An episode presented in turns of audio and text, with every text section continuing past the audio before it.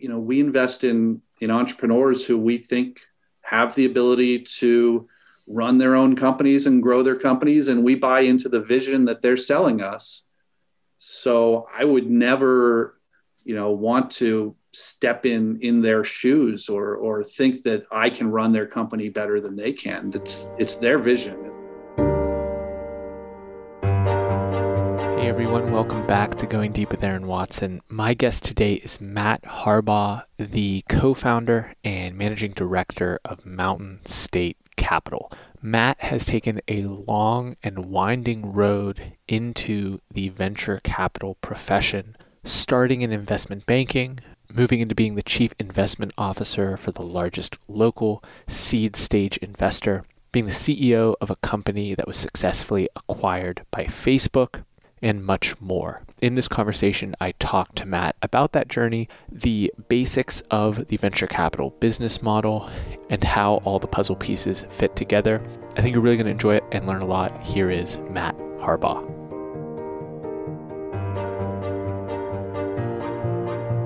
You're listening to Going Deep with Aaron Watson.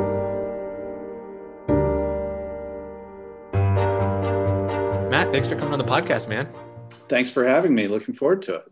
So, uh, I want to get started, maybe just kind of defining your current role. You're the managing director at Mountain State Capital. To give people a little bit of perspective, the the size, the focus, the kind of mission or goal associated with your venture capital firm. Sure. So, Mountain State Capital is a small seed stage venture capital firm. We uh, we launched it and started investing out of this fund in early 2019, so just about two years ago. It's a $20 million fund. We also have some what we call sidecar investments that bring the total amount of money up to about $25 million. We have a geographic focus on what we call Greater Appalachia, or if you're uh, south of the Mason Dixon line, you call it Greater Appalachia which is a really important distinction, by the way. You have to make sure that wherever you are, you pronounce it the right way, or else people get upset. And uh, because we're geographic geographically focused, we don't have a specific tech sector. We really want to find the best startups within that region to provide the best returns for our investors.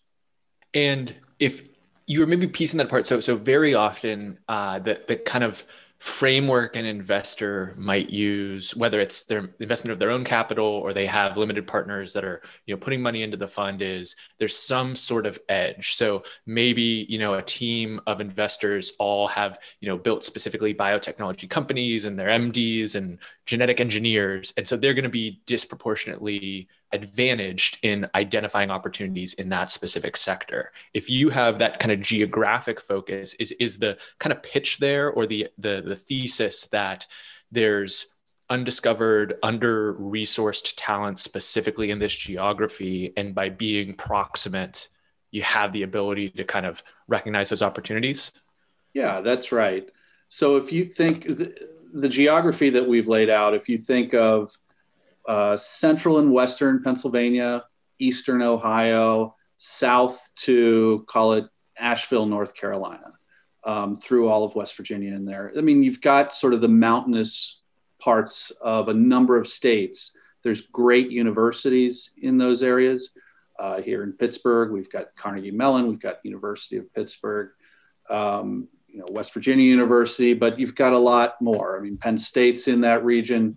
Um, there's, but there's not a lot of private sector venture capital investing in startups. So there's a lot more entrepreneurs, there's great technologies being created. And when they get to that stage where they've maybe raised a little bit of money from a regional economic development group or maybe from some friends and families, they tend to hit a wall and um, they get to the point where they need to raise a million dollars or two million dollars. And there aren't very many um, institutional investors, sort of small funds, that are able to come in and lead those types of, of next rounds. So we saw it as a, as a gap and an opportunity for us. And my partner, Mike Green, and I, you know, we've been in this region for a long time. We've both been actively investing for the last 20 years. And so we've developed pretty strong networks with um, all of the major sources of, of startups and entrepreneurship within that, that region. And we just saw it as a, a great chance to invest in the best of what we saw there. Gotcha. And another thing that that you did in order to get this off the ground, I want, and I want to go back in the history uh, relatively soon, but you got the SBIC license, which we also discussed with private equity investor Stephen Gergovitz as a, a mechanism by which you can raise the capital for that fund from banks, in addition to uh, whether that be institutions or private individuals that would um, usually be making up a fund like this. Is that accurate? Yeah, that's right. So we use the SBIC license a little differently than most other SBIC licensed funds do. In the general sense, the SBIC license has two major benefits to a fund manager. One, you can raise money from banks. Um, otherwise, uh, banks are not permitted or, or traditionally have not been permitted to invest in private equity funds. I think that has changed recently when they they loosened up the Volcker rule. But up until recently, banks were prohibited from investing in private equity funds, including venture capital funds, um, unless they had an SBIC license. So that was that's sort of benefit number one. But benefit number two of the license is the, really the larger benefit, and it's one that we're not taking advantage of. Everyone else does, and that is if you have the license and if you are considered a leveraged SBIC fund you can tap into some very low cost debt from the uh, US Small Business Administration. Um, we don't use that because we saw that the uh, opportunity and the need here in this region was for small equity investments. So it wouldn't make sense for us to borrow money and then turn around and put it out as high risk equity investments when we have to repay that to the SBA most of the other funds that are SBIC licensed funds in the in the country, and there's about 300 of them. They're all leveraged funds. They're all using that SBA debt to turn around and re-lend it out to companies. Or if they're going to do equity investments, they do much later stage investments into companies that have current cash flow and where the, the risk is a lot lower. Um, for us, we saw that there was a need for the highest risk equity financing and so it wouldn't make sense for us to do that with a debt fund. So we really just took advantage of that first benefit of the SBIC license, was, which was enabling us to go and pitch to banks and, and have them come in like a limited partner, like all, all of the other limited partners that we have. Gotcha.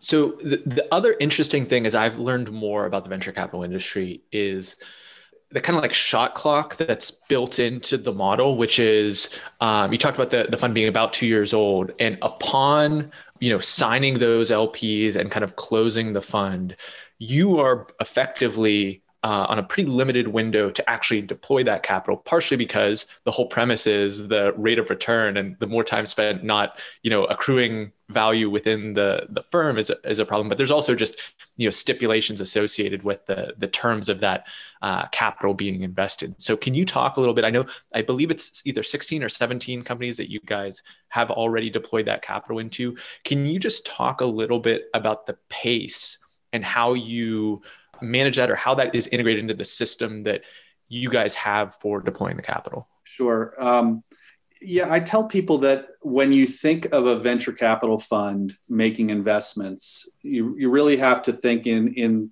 two phases. There's the, the seeding phase where they're going out and they're putting money into things, seeding all of their new investments, and they're really assembling their portfolio during that stage. And then there's the harvesting phase where hopefully they're getting the returns back from those initial investments and then sending those returns back up to their investors. Um, so when you raise a venture capital fund, typically it's a 10 year fund, and you need to make all of those investments and harvest all of those investments within that 10 year period. So that that initial period where you're making the investments t- turns out to be about only maybe the first four years. So you're assembling your portfolio within the first four of those 10 years. And then from that point on, you're really just reinvesting in the companies that are growing and doing well. And then hopefully harvesting those investments as those companies are acquired or go, or go public. And so the goal is that you make a certain number of investments and you harvest all of those investments before the end of that 10 year period. So you're right, there's a shot clock. There's a you're you're on the clock from the minute you take a dollar from your investor, both as the fund manager, front, taking money from our investors, as well as when we invest money into companies. When those companies take money from us, they should know that we, just like every other venture capital firm that they might take money from, is on a time frame and expects that they will, you know, be acquired or go public before the end of that fund's 10-year life, lifespan. So it's it's um, it's an important thing to keep in mind, and it, and it means that the pressure's on when you take money either as the fund manager or as the entrepreneur. And and just in terms of your process though as that investor, like there's a you know if you you read the writings of a, a, Warren Buffett, he talks about you know Mr. Market it comes to you every day and you have this choice to to put money in or not put money in, and you they're like they're very slow, methodical, paced type of investors usually. So they're saying you know you can just sit sit sit sit sit and wait for your opportunity, but that you, you kind of have that little pressure coming from behind you as an, an, investor in this specific fund model. So can you talk maybe just like as, as you're making these investment decisions, how that impacts when you guys decide to make that move? When we look at any one company, we're really looking at it and, and trying to understand if the company has the potential to deliver the returns that we want in both the, the scale of the return and the timing of the return that we need for the fund. scale of the return actually has to be pretty big because when you think of the venture capital asset class in general, it's considered a riskier class than, say, a debt fund might be or public equities, obviously. And so, in return for that higher level of risk, my investors expect us to deliver a higher level of return. I, I usually think in terms of a rule of thumb that, that a venture capital fund should shoot to deliver about a 3x cash on cash return back to its investors. So that's for the total amount of money that they raise.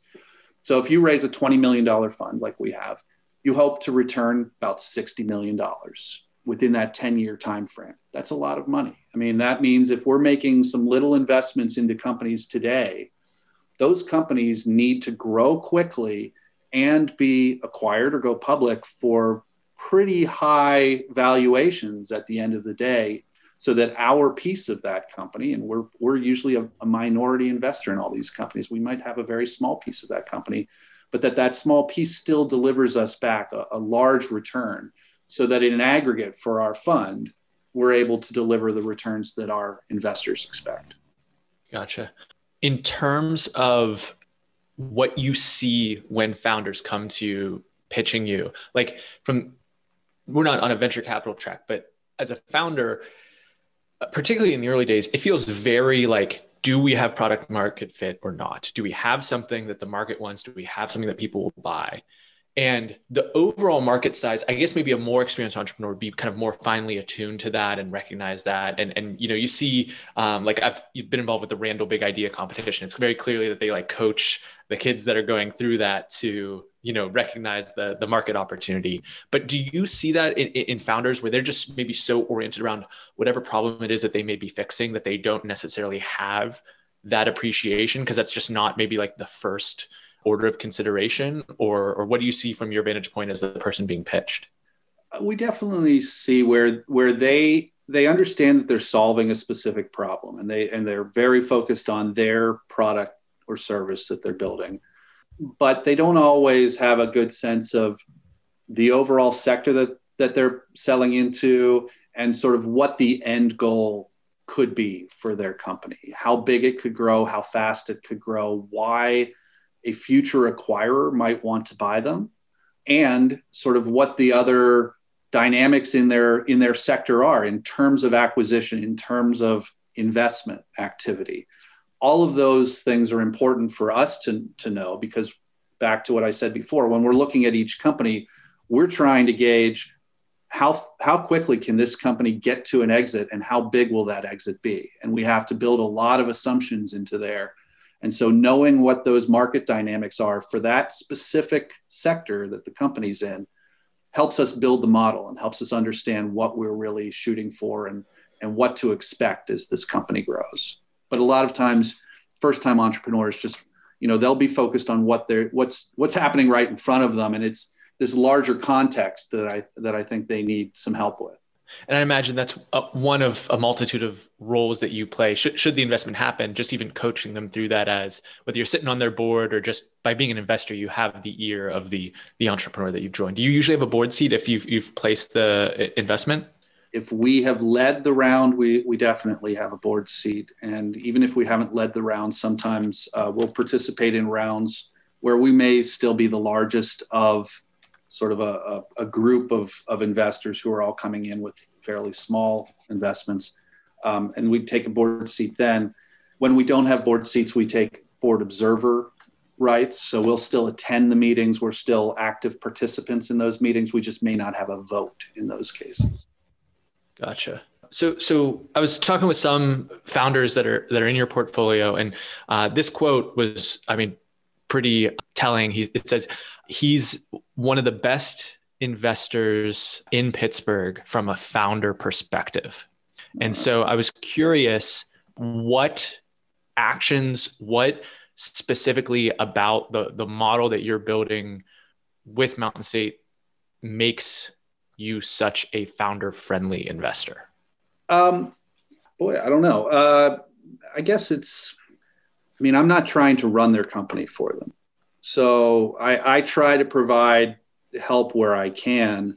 A lot of times it's just advice that I can provide from the fact that I've I've seen so many companies over the last 20 years and invested in so many companies over the last 20 years where you've seen some of the same, you know, or similar mistakes that that the entrepreneur might be at risk of making and you can help guide them also just having a, a, broad network. So having a lot of people from different industry sectors who hopefully I can tap into and my partner can tap into to bring to the table to advise the companies when they hit when that entrepreneur is is faced with a question that they've never had to deal with before hopefully either I can help them with that or I know the right people to put them in touch with so that they get the right answer quickly and they don't have to worry so much about about sort of the unknowns.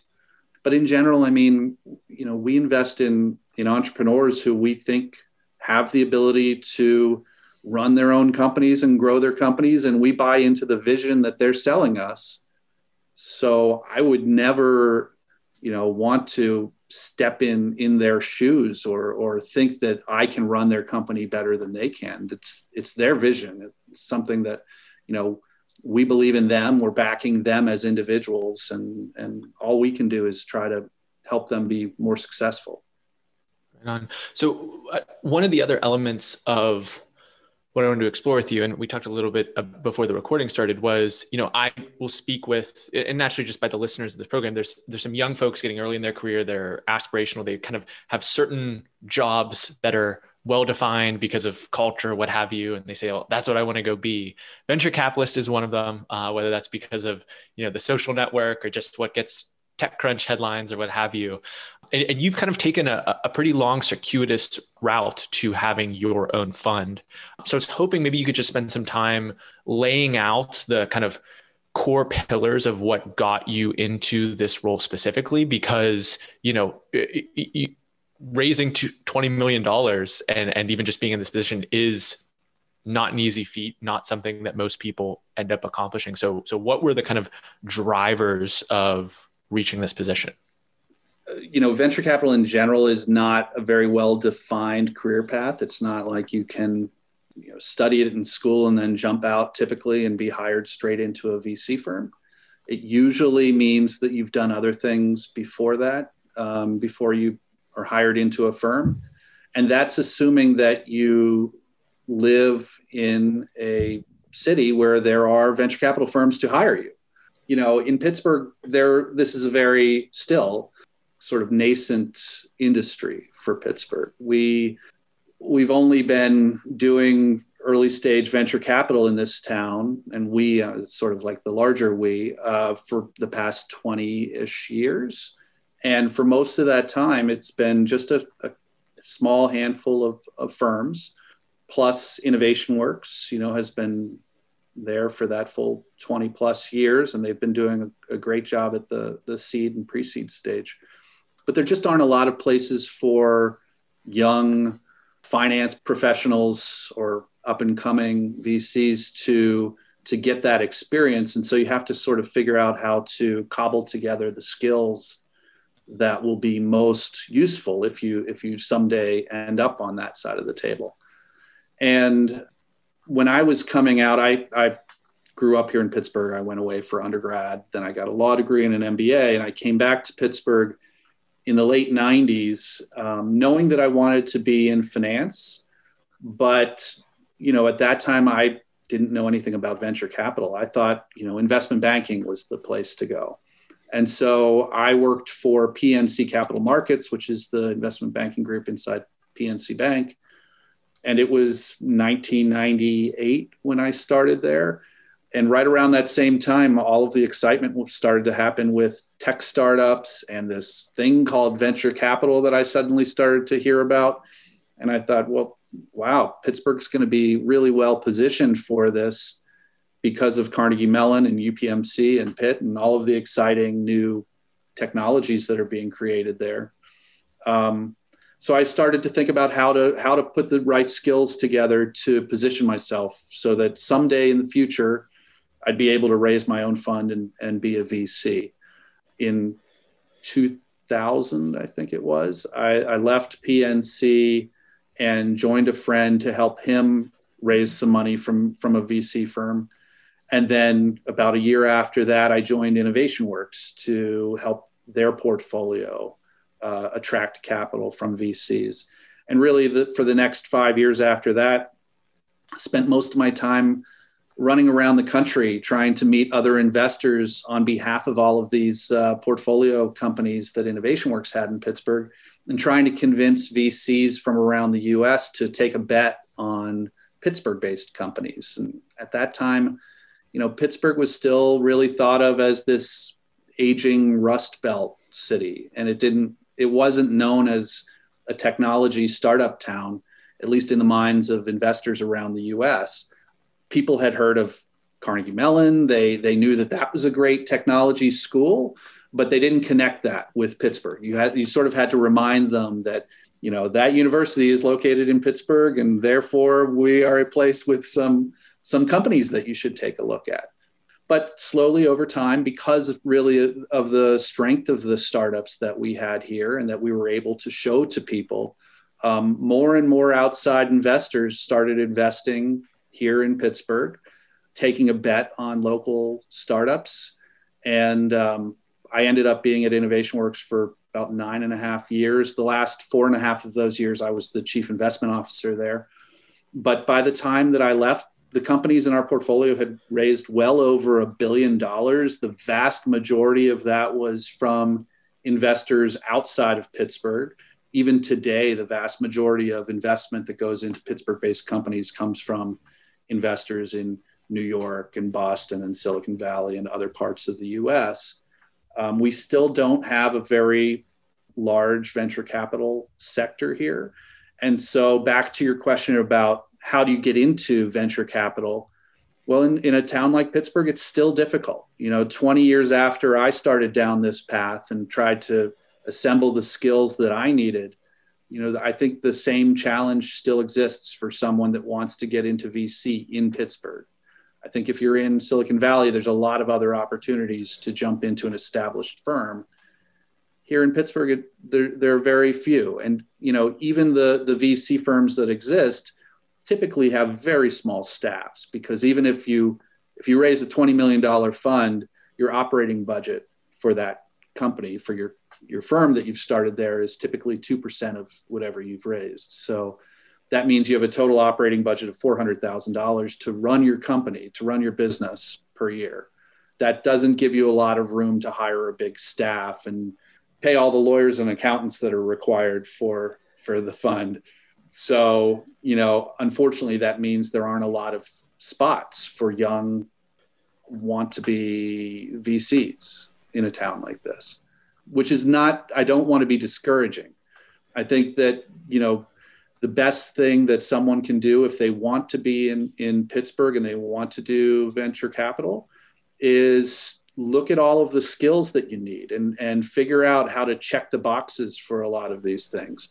Being an entrepreneur is a fantastic skill. Getting that experience, starting a business, raising money, having to do business development with other companies, really understanding an industry sector so that you know what the trends are within that sector. Those are all fantastic skills to have. Actually, I think being in investment banking, you know, is a good place to to get some of these fundamental skills. But at the end of the day, you know, nothing beats having the chance to really evaluate a whole lot of different startups and figuring out how to study what other people are doing when they start their businesses and you know good, bad, and the ugly. What what's happening in all of these companies? Because if you become a venture capitalist, a lot of your time is going to be spent advising entrepreneurs, and you have to you have to have some basis for the advice that you're giving. Yeah, so I, I, think that that you know that for a long while that was the rule at a place like Andreessen Horowitz. You had to have some sort of entrepreneurial background in order to join. And they realized that, that you know, for a firm that was becoming very large, started to put up barriers of inclusivity to the the kind of well-rounded, diverse team that they were trying to build. But it does make sense that I think both at the margins as someone raising capital and as an entrepreneur deciding who you might want on your cap table, both of those would be huge kind of uh, feathers in the cap, so to speak. Can you talk a little bit about your time as the the co-founder of a startup and and what you took away from that experience? So I, i've done a couple of stints working at actual startups. So the first one was when i left uh, pnc and jumped into a startup back in 2000 there it was an e-commerce startup just getting off the out of the gates. And i brought my skill set from investment banking with me which was how to raise money you know that was and really throughout my entire career that's sort of been the thread that always connects things is understanding how to pitch something to an investor understanding sort of all of these different factors that you need to have answered and questions you should have answered before you go and walk through the door of an investor and what the motivations of the investors are so that you know that you're you're well aligned with with their you know end goals as well um, when I went into that first startup, uh, that's that's where I focused my attention, and we did raise uh, VC money coming out of the gates there. At that point, I wanted to get more experience on the investor side. So about a year into that, I jumped back over onto the investor side and and got the first job that I had at, at Innovation Works. 10 years later i felt like i still i had i had then worked at innovation works for a, almost a decade and you know i felt like okay now i've really i under, i've seen a lot of entrepreneurs a lot of different companies a lot of different industry sectors worked with a lot of investors but i still didn't have the the operational experience of being a ceo of a tech company that you know was growing. And at that time this was 2008 no sorry 2010 you know apps were were becoming much more important in the software landscape. It just seemed like things were changing and it, and it made sense to try to get some hands-on experience in some specific technology sectors and really understand how that world was changing. And i i got lucky. There was a, an attorney that called me out of the blue and said that he had a professor from cmu that he worked with that needed needed someone to step in as a ceo so i wasn't a, a founder of that that company. I, I stepped into a company that had been around for nine years already, but was a, a very small team and just helped the founder, helped the CEO and the team that was there um, on the business side. I was more of sort of a hired gun on the on the business side of that company uh, for about two and a half years, and then it was acquired by Facebook in in 2013. Um, and because you know I wasn't interested in moving to California, and um, you know two young kids here in Pittsburgh that it wasn't going to make sense. Um, I stepped out even before the the acquisition was complete and really started looking for what I was going to do next. So I started at that point consulting and uh, working with uh, West Virginia University to help them stand up their entrepreneurial programs, and also in the sort of in the background working with, you know, my future partner in my venture fund to to put the put the building blocks together for creating Mountain State Capital. The Going Deep podcast is underwritten by Piper Creative. Shooting, editing, and publishing quality content is overwhelming. We make it easy so you can save time, build your brand, and grow faster. Say hello at pipercreative.co. I'm just so inspired by you deciding in 99 that that's where you wanted to end up in VC and you know 17 years later you know just methodically assembling the pieces. And not that you weren't present in the moment like you know building that company or something like that but just knowing that endpoint like to me that's the story that that more people need to hear is that that obviously you know no one's an overnight sensation. Nothing happens overnight. But the vision the discipline the kind of strategic thinking to see that come to fruition you know so far down the line is i don't know. That's really cool. It's inspiring. Uh, thanks. Um, you know many points along that timeline i was not sure that i was going to end up with a vc firm. Um, you know i just kept doing what I was interested in. And, you know, I was very interested in, still am very interested in all of these new technologies and really understanding how they're changing so many different sectors.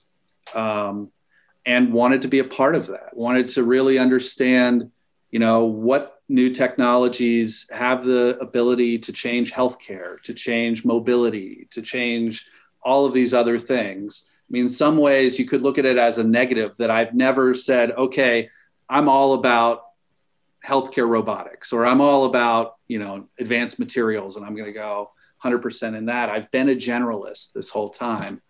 But for me, it's just it's just fascinating, and it's just such a great job because whether I was at Innovation Works or now with Mountain State Capital, you spend your days sitting going from meeting to meeting and meeting and you might be talking about you know a new medical device one minute and then you quickly have to shift your whole frame of thinking because your next meeting is with somebody who has a consumer product or a mobile app or something in a totally different industry sector.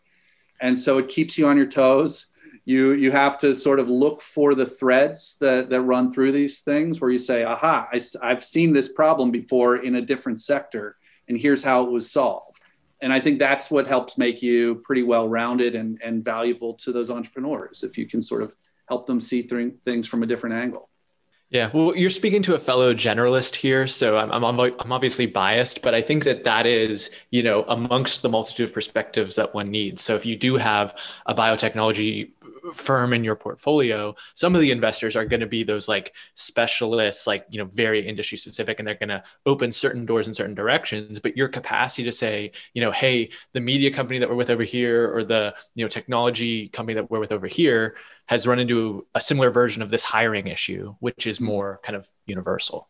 And you bring up a good point. You you also have investors who are specialists and when we invest in companies that's one of the things that we're looking for. That that specialist investor may not be there on the day that we write our first check, but we believe that for the company to be successful, we need to position them and they need to be strong enough to attract those specialist investors.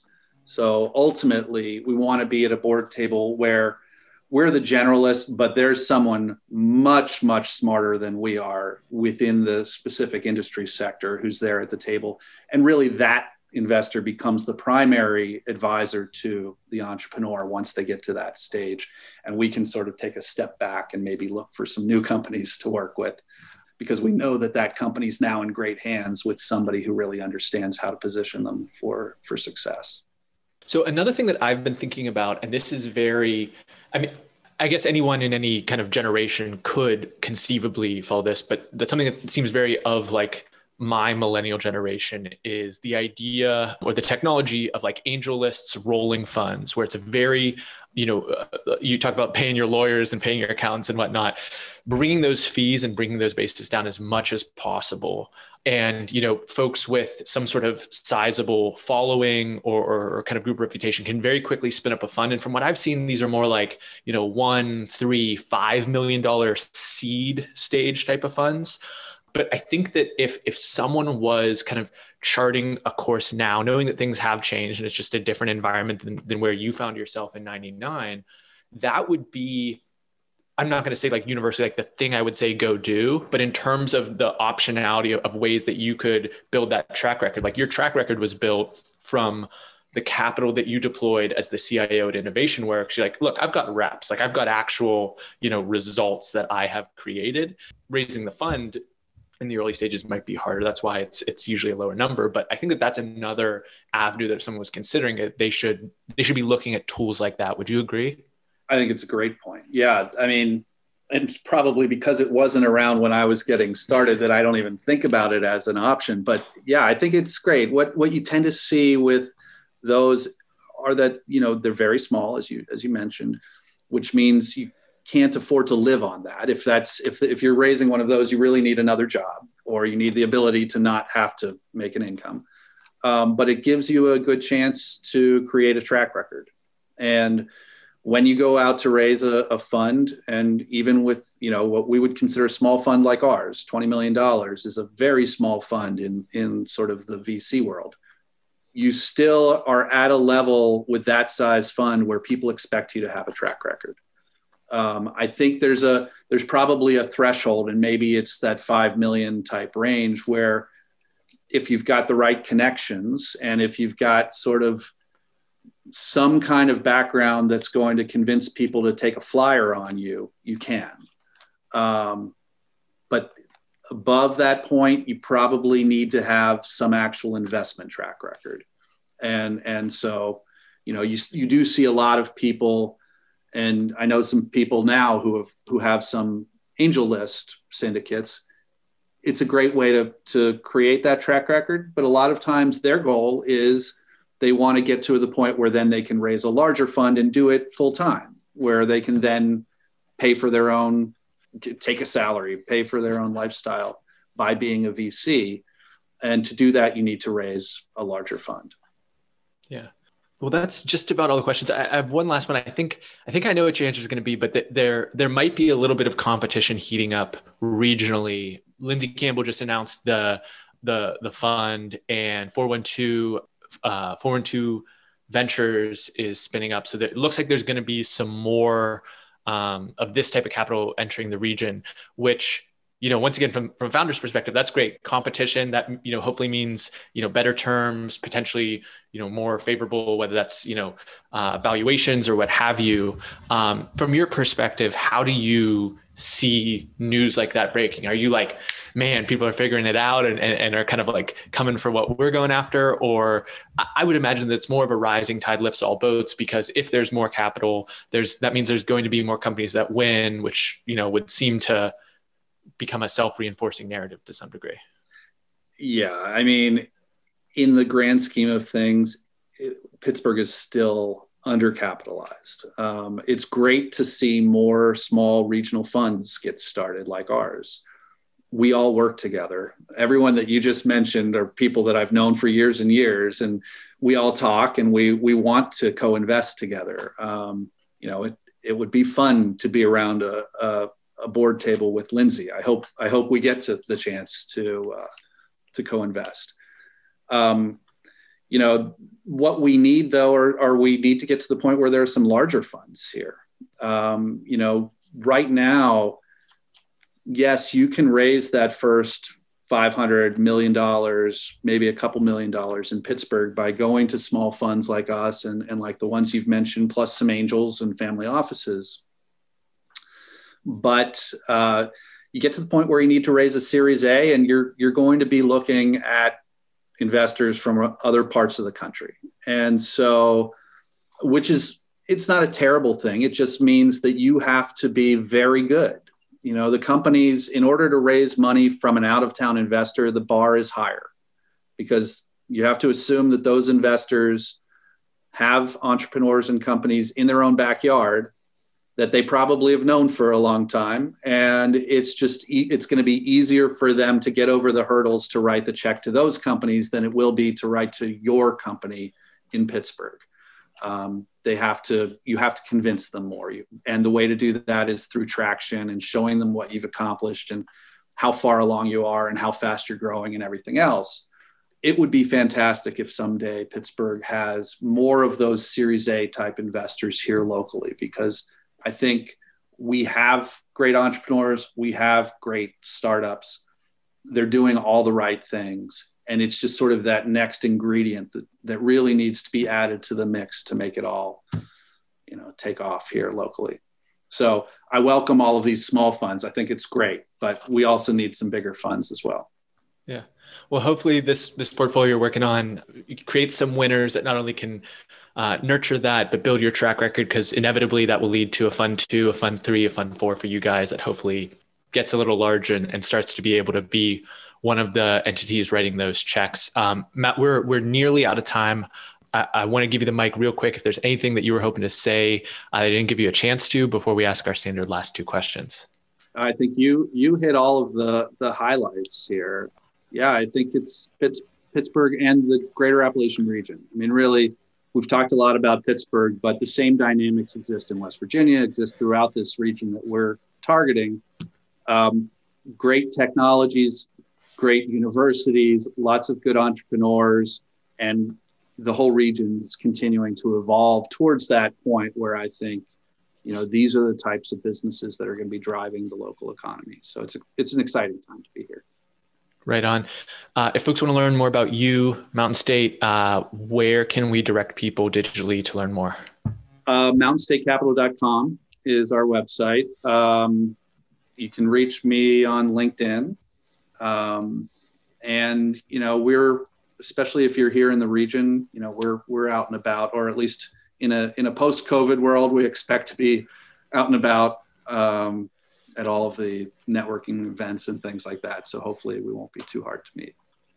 Right on. Hope uh, looking forward to hopefully seeing you in person here. Uh, I'm, I'm I've got fingers crossed before the end of the year. I think that that'll get better hopefully. But um, uh, we're gonna link all that. Show notes uh, are in the podcast app where you might be listening to this, or at goingdeepwithaaron.com/slash podcast for every single episode of the show.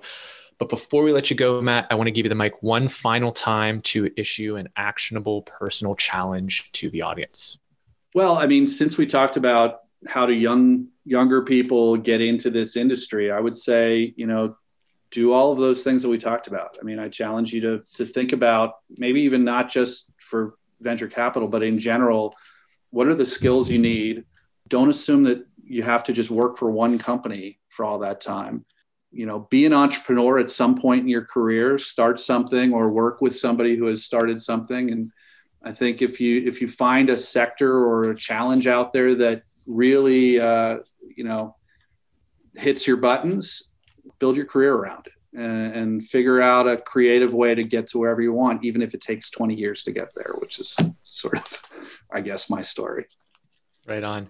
Well, I think that's a great challenge. It's a great model. It's, it's something that a lot of people will value from. So I really appreciate you taking the time to talk with me today and sharing so much.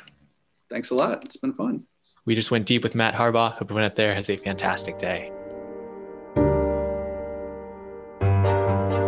Hey, thank you so much for listening to this episode of Going Deep with Matt Harbaugh. If you enjoyed this conversation, I would encourage you to check out two other relatively recent conversations that we had about investing locally. The first is with Steven Gurgovits, who also has that SBIC license and uses it at his private equity firm, Tecum Capital, and also with Glenn Meakem, who has not only had two phenomenally successful companies, but also did his own venture investing and talks a little bit about that experience.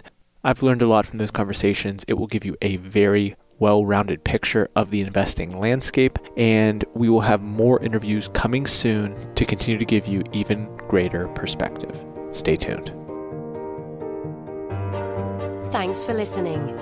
Connect with Aaron on Twitter and Instagram at Aaron Watson 59